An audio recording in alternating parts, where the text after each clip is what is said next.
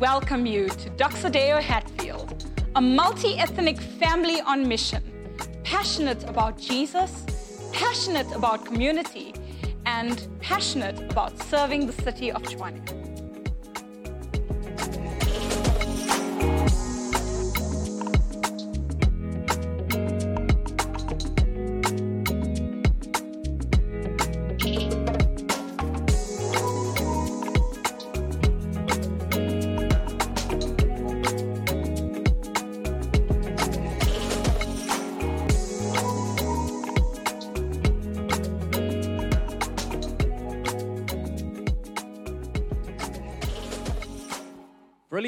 Dr. Hatfield. So take out your Bible, if that's all right, if you have one with you, to the book of John in the New Testament, chapter 17. So, John chapter 17. So, over the last four weeks, I've been telling you guys about some of the rhythms that make us, as the Strohfeld household, who we are. And one of those rhythms is that on a Friday evening, we have homemade pizza and movie night. That's like highlights of the week. But one of the things we do before we get into the pizza and the movie is we stand together as a family, we hold hands, and before we pray, we just ask this question What are you thankful for in this week? So we're practicing thankfulness. And the cutest moment the other day, Mia, our youngest, she's five years old, and we asked her, Mia, what are you thankful for in this week? And she said, I'm thankful that my teacher loves me. Isn't that just the cutest? Like, oh, like you just want to just want to eat her. It's so cute. So, some rhythms make us who we are. And we've been saying in these four weeks, we want to look at some of the rhythms that make Doxa Deo Hatfield who we are and invite you into those. And we want to say that for us, you know, what makes us Tina? What makes us Rona? What makes us ons? See, every time I try to pronounce those, I see some of the guys are like, Yo, Joe, keep on practicing, keep on practicing. What makes us us? And we said there's one rhythm that if you want to be part of the global church, if you want to be a Christian, there's one rhythm you have to understand. It's the foundation of all that God does. And it's these two things. We phrase it as follows that God is always doing the first. He's bringing people into relationship with Him, and then He's sending them out as His representatives to live in relationship with God and to live as a representative of God. God is always bringing people in and he's then sending them out all throughout the Bible. He's blessing people and then he's bringing blessing through people. In Doxa Deo Hatfield, we would say with the rest of the family, we are a family that goes on mission together. And we spoke about that family in the first couple of weeks, and we've been speaking about mission the last two weeks. What does it mean to go on mission together? And last week we said, let's break it into two. What does it mean to be on mission when we gather as the church on Sunday? So last week was about the gathering of the church on mission. And today we're going to say, what about Monday? What does it mean to be on mission when we scatter as the church and we step into our Mondays? Now, I want to tell you about probably the most challenging book I think I've read in my whole life. The end of last year. It's a book by a name called Jon Tyson, and it's called The Intentional Father. And the reason this book was so difficult, so challenging, is not because of the language that's too difficult or the concepts being too abstract or it wasn't written well or something like that. The reason is I cannot now unread this book. I cannot unsee what I have seen in this book because what this guy says is that he looked at the fact that young men in our modern culture are no longer being brought into manhood in any significant way. They just drift into this abstract thing called being a man. And especially in Christian circles, this happens. And so, what he did is he went and did research and he basically put together a five year journey for his son between the ages of 13 and 18 and he walked out this journey with him so that he would not just release his son kind of unintentionally into the world, but he would send his son with passion and conviction. And so, man, this thing, to say that it's comprehensive is an understatement. This five year journey, they would every single morning for three years, they would get up in the morning early, they would read together and laugh together and cry together and discuss and argue. He would organize these overseas trips with his son where they go and serve the poor. They would go and walk across Europe over 600 miles, just journeying as father and son. He would organize over five years these moments where key family members and friends would speak into his son's life on everything about the role of a man and the skill set and the passion. And he says, you know what? No young man wants just a generic vision of being a good person. What every young man wants is a compelling vision of God upon their life, of significance and sacrifice that is so compelling that it calls upon every inch of their faith and their skill set.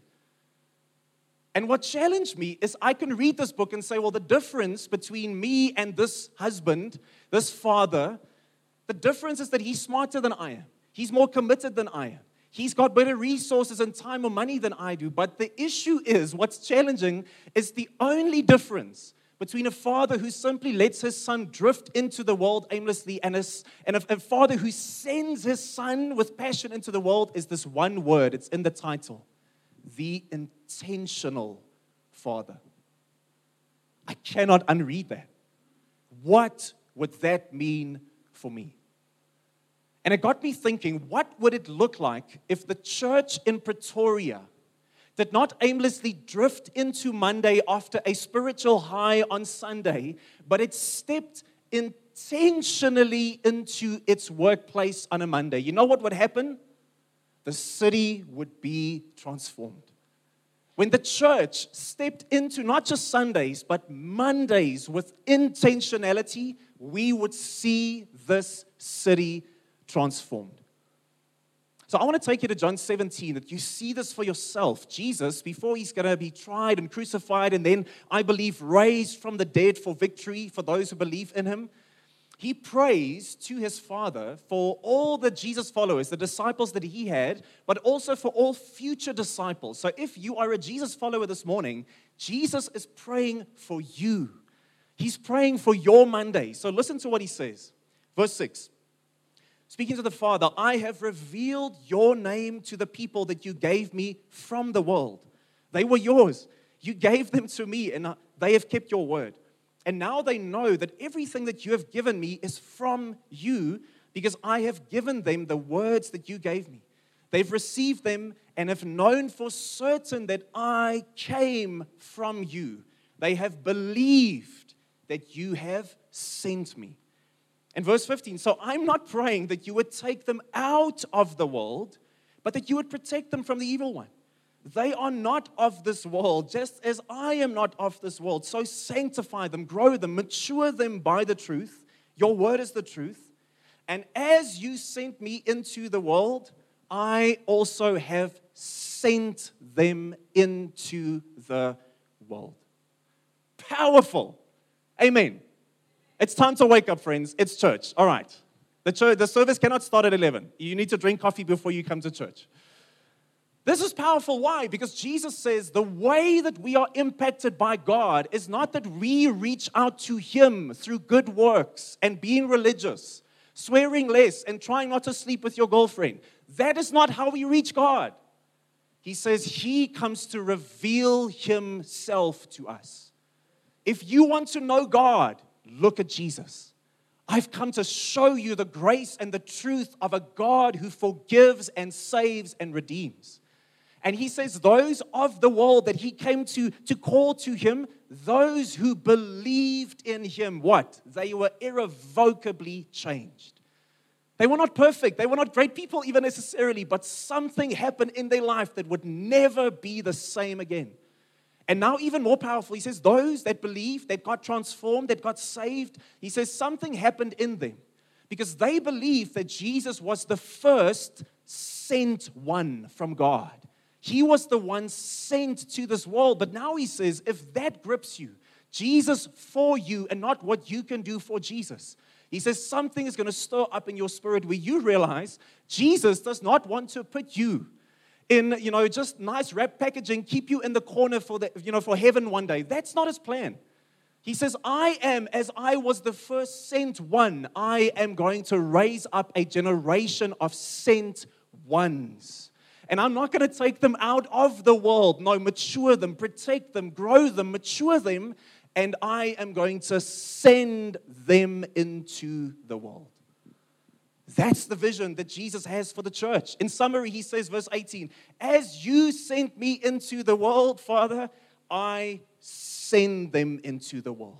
Jesus is intentional with your life.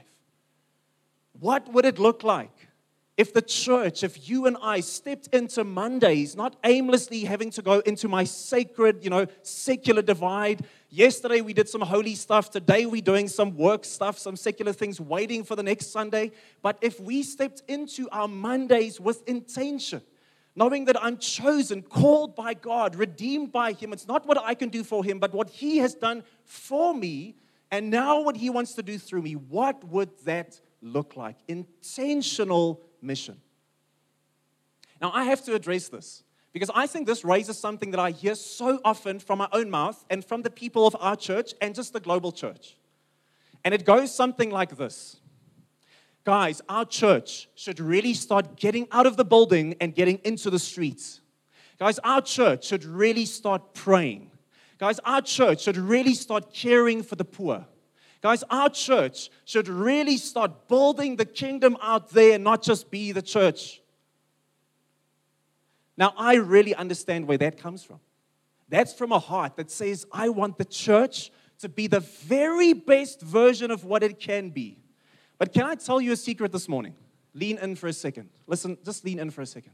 Can I tell you a secret? You are the church. You are the church. Friends, listen to me. You are the church. Lechai, Temi, Malcolm, Letitia, Andre, Lalani. You are the church, and I am the church. So I say to you that we do send out the church every single Monday to go and care for the poor, to pray, to reach into the streets and do the work of the gospel. No amens for that one. We are the church being sent out, friends. Now, I get it. We are saying that there are moments that we want to do the collective work of the church. And yes, that's important.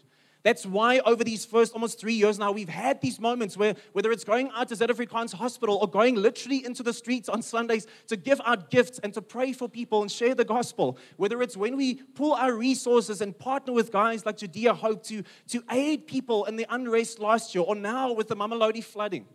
Whether it's these moments where we are praying for or engaging other churches in the streets, yes, those things should happen and will happen and continue to happen. But that is not historically the bulk of the church's work. We are not waiting for a program, you are the program. Think about this. There's a guy called Michael Green. He writes a brilliant book called Evangelism in the Early Church. And he says if you, if you ask the historians that understood the, the, the makeup of the early church, they would say the following that the early Christianity's explosive growth, it was accomplished by means of informal missionaries. It was the informal plumber, poet, programmer, painter as missionary in the church. And they went about their business in homes, in wine shops, and walks, around market stalls. They did it naturally and enthusiastically. How did the church explode onto the human history and story?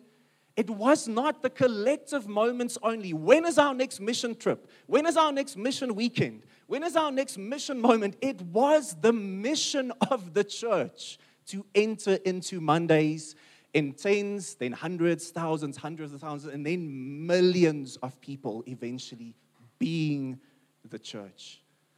In fact, in the New Testament, that word that's used over and over and over again, evangelizo, you'll find it in Acts 5 and Acts 8 and all over Paul's writings. It literally means to good news. You become a good newser. Do you know that that word was almost never used collectively? And it was almost never used for the apostles or the leaders of the church. The good newsing happened through the people. On Mondays, the church said, It's time to good news. Let's get going. In fact, I love this. If you want to read a stirring book, Christopher Wright, The Mission of God's People, he goes through the whole Bible. And he says every single you know, aspect and dimension of God's mission, he makes a bold statement. Listen to this. He says, It's not so much the case that God has a mission for his church in the world. He says, No, God has a church for his mission in the world. Mission was not made for the church. When are we going to go on mission again? No, no, no. The church was made for mission. When are we going on mission? T minus a couple of hours, and the mission field awaits. Friends, this is us. If you're in Doxa Deo as a family and you're waiting for us to, to launch the program that changes the city, we've launched it. It's called The Church. This is Tina. This is Rona. This is ons. Now, I know at this point you're saying, okay, so how? How do I do this? I want to do this, and I know this about you if you are a Jesus follower, but how do I do this? One thing is, I think it's good to start asking the question if you think about a Monday, what are the roles that God has given me? Because think about it, for me, I was in high school and then I became a Christian. And then from that point onwards, you know, I studied and I got married and I had kids and I worked and all those kinds of things, but my identity was always the same. I'm a Christian first and then I'm a university student. I'm a Christian and then I'm a father. I'm a Christian and then I'm an employee of the Doxa Deo family. And so you need to say, what are the roles that God is sending me into on a Monday? And friends, if you're a high school student today, that's your vocation, that's your work. If you're a university student, that is your work in this season.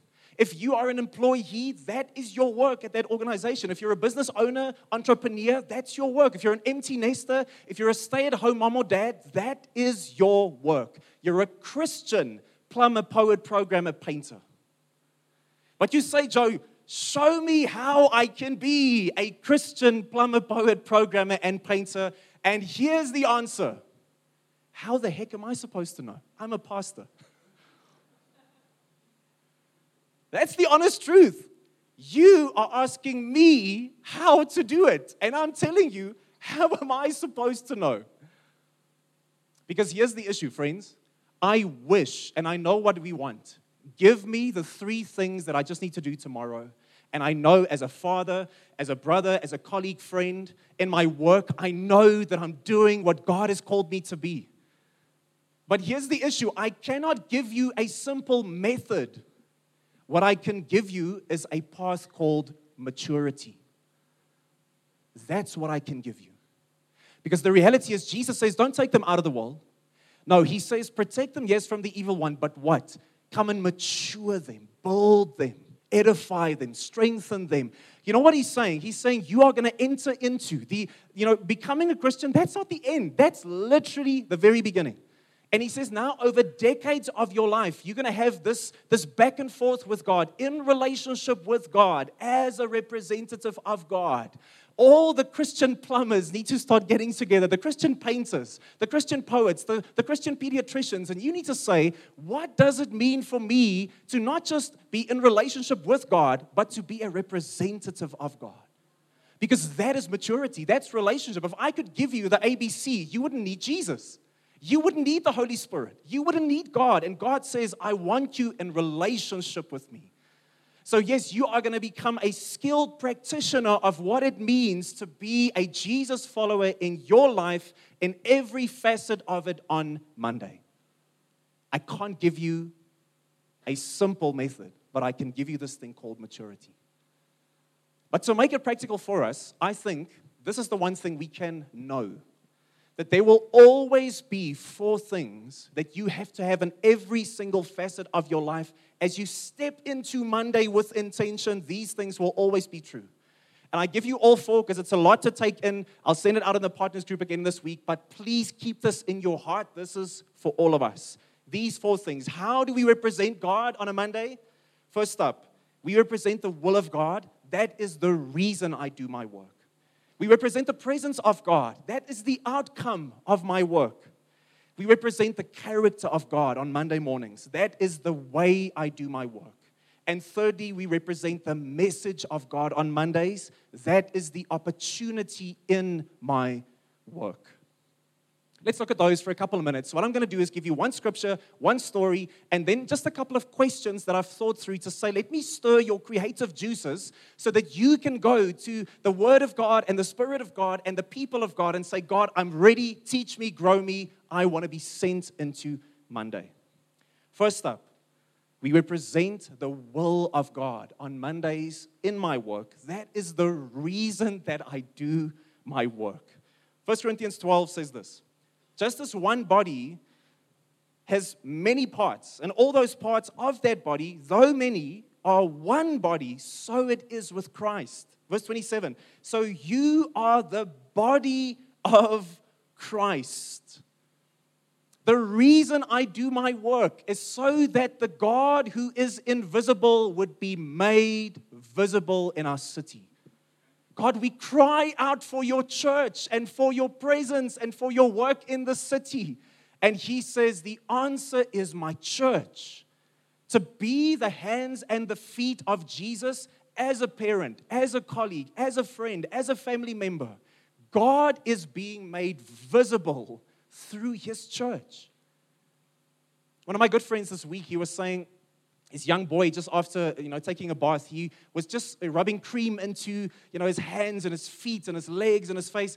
And he was saying as he was doing that he would you know just affirm him as a young man. And he would say you know these feet and these legs they can run really fast. You know these hands and these arms they can throw a ball really far. These eyes they can see an airplane in such detail so far away. Friends this is what god is saying. He's saying my body every Monday has unlimited potential to show the city of Tshwane what it means for me to be at work. So let me give you a couple of questions as examples. Doctor, this morning, when nurses are neglecting their duties, are you engaging them with contempt or are you giving restorative grace so that more people can experience the healing of Jesus through medicine. Uh, entrepreneurs, when, when you think about your business, is profit the only thing to maximize the growth and the profit of my business? Or am I saying that I need to look at the pain and the brokenness of this city and I need to have a triple bottom line? Yes, profit, but the people of my business and the pain of this city and this country, that's my issue electrician? Are you cutting corners at the moment because you say, but that's how everyone in our industry works? That's the only way you can survive. Or are you going the extra mile, even at your own cost, to preserve people's safety and quality of life? Because if we do those things, we are being the hands and the feet of God. It's the very reason I step into my work. Or how about this? We represent not only the will of God as the reason I do my work, but we represent the presence of God every Monday. That's the outcome of my work. Matthew 5:13 famously says this, "You Christian, you are the salt of the earth. You are the light of the world, not about who you are, but it's about who is in you. The Spirit's power and presence in you." He says a city that's situated on a hill cannot be hidden. No one lights a lamp and then puts it under a basket, but rather on a lampstand, so that it gives light to the whole house. And in the same way, let your light shine before others, so that you would be great? No, so that they may see your good works and give glory to your Father in heaven. We represent the presence of God. The outcome of my work, the way I parent, the way I study, the way I engage my colleagues, the way I run my business, the way I am, you know, amongst my boss and the people that, that pay my salary. The outcome of that is this twofold reality that in the ancient Near East, salt was not just for saltiness, it was a preservative. The Bible is saying the world is literally falling apart and it's breaking apart because of sin. It's going down the toilet because of the, the breaking of, of man's identity. As everything about our technology and quality of life increases, man degrades. And he's saying, I have the solution. My people are the salt of the earth.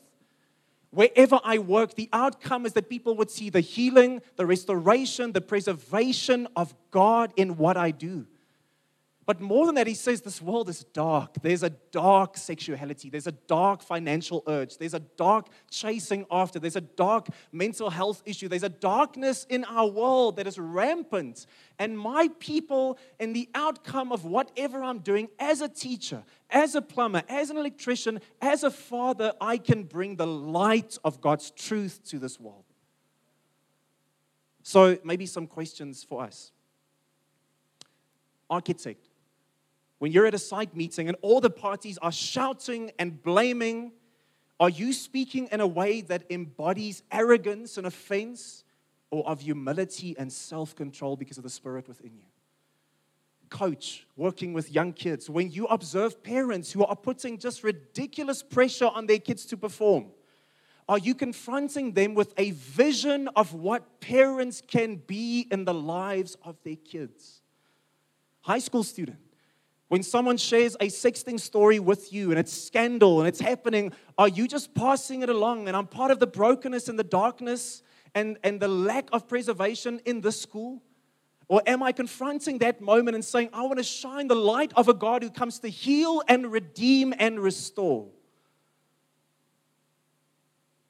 You know, my wife, Shay, when she was working at the University of the Free State, she had a, a line manager and this guy, even though he worked with, with many, many people from many different backgrounds, at that stage, man, the university culture was, it was pretty wayward. It was a very strange sexual ethic going around there.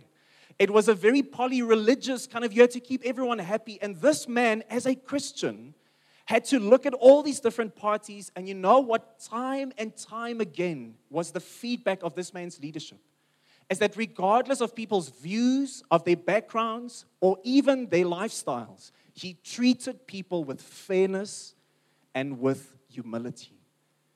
And you know how that impacted every single person that worked for him. Whether atheist, agnostic, Muslim, or Hindu, it made an impact in their faith. Guys, we have the, the chance to represent the presence of God as salt and light is the very outcome of what we do. Thirdly, we can represent the character of God, the way I do my work. 2 Corinthians 2:14 says, "Thanks be to God who always leads us in Christ Jesus in his triumphal procession. He has won the day. It's finished. And through us he spreads the aroma of the knowledge of Him in every place. Isn't that a powerful metaphor? There's a coffee shop just down the street here called Aroma Coffee Shop. You know why they chose that name?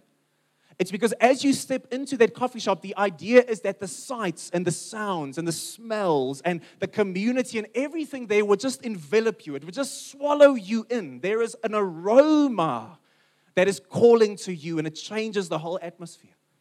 Guys, think about this. The way that I do my work, high school student, university student, mom, teacher, parent, business owner, the way that I do my work says something about the God that I serve.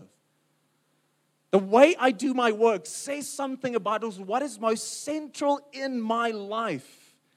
And what is being said here is that we have the opportunity because of Jesus in us and His Spirit in us the way that we do our work can spread the aroma of God's character.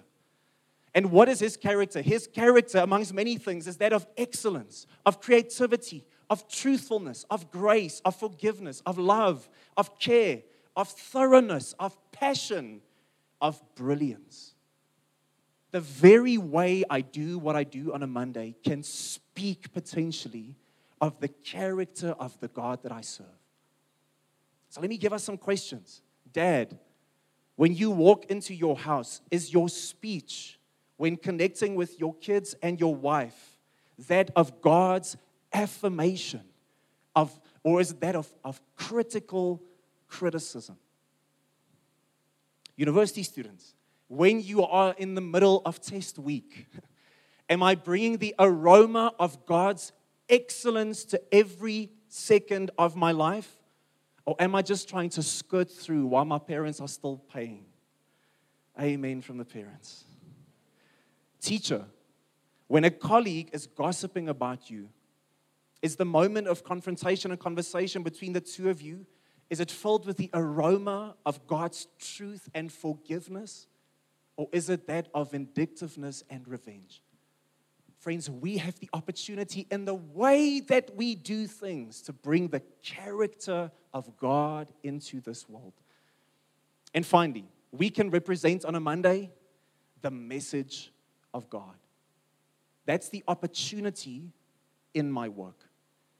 2 Corinthians 5 says this In Christ, God is reconciling, bringing together the world to himself He's not counting our sins, our brokenness, our trespasses against us. And now he has committed the message of that reconciliation to us, not to the angels, not, not to nature primarily, to us. He says, Therefore, we are ambassadors for Christ.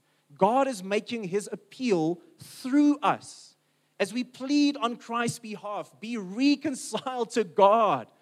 There is a broken God man, Jesus, on a cross who calls you to forgiveness, not condemnation. And you will find who you truly are. He will teach you to be truly human if you let Him. He's saying, I'm making that appeal through you. You know, many years ago, you wouldn't say it, but my wife and I, we did CrossFit for a season. And the reason I did CrossFit was not so that I can pitch up to class every week and say, I'm here, listen to Jesus. The reason I just didn't want to die, and you know, I wanted to play with my kids when I'm older and just you know stay alive as a young adult. Students, you will realize you exercise as a student because it's fun. You exercise for survival when you get older. So that's for free. So that was not my reason for being there. But there was a guy who did CrossFit with us, and he is one of these like this handsome, successful guy. But he had this very dark issue that none of us knew about for a long time. He was serially kind of cheating on his fiance. And he would constantly sleep with clients who are married. And so once this happened, and he slept with this woman, and her husband found out about it, tracked him down, and assaulted him in his own flat. This man had literally reached the very bottom of the barrel in his life. And you know what he did? He phoned me. And he said, Joe, can you and I, can we just have just an hour before class? I just want to speak to you. It was not the reason. It's not because I was this great evangelist, but it's because he found a safe space. And in the lowest moment of his life, I could speak to him about a God who comes not to condemn, but to redeem. Friends, you have an opportunity. Think about this for one second. This is so crucial. If you're waiting for the pastors of the city to reach the people, friends, we are missing the point. Because you, yes, I have a role to play in the church, but you are going tomorrow, tomorrow morning, there are going to be kids and spouses in your house, colleagues in your office, students in your class that no one else in the city can connect to but you. Friends, we have the city literally represented here. And I'm not saying get out the Bible before the start of every class and speak about the, you know, the second coming. What I'm saying is you have the opportunity within your work and studies every single week in a natural and non-threatening and non-Bible bashing way to speak about the hope that you have in Jesus. In conversation, in connection, just be a Christian and speak about who Jesus is for you. So, questions Mom, when your daughter feels the pressure to flaunt her sexuality, because that's what everyone is doing, is your counsel bringing to her the message about a new identity in Christ that is based on the unshakable love of a God for her?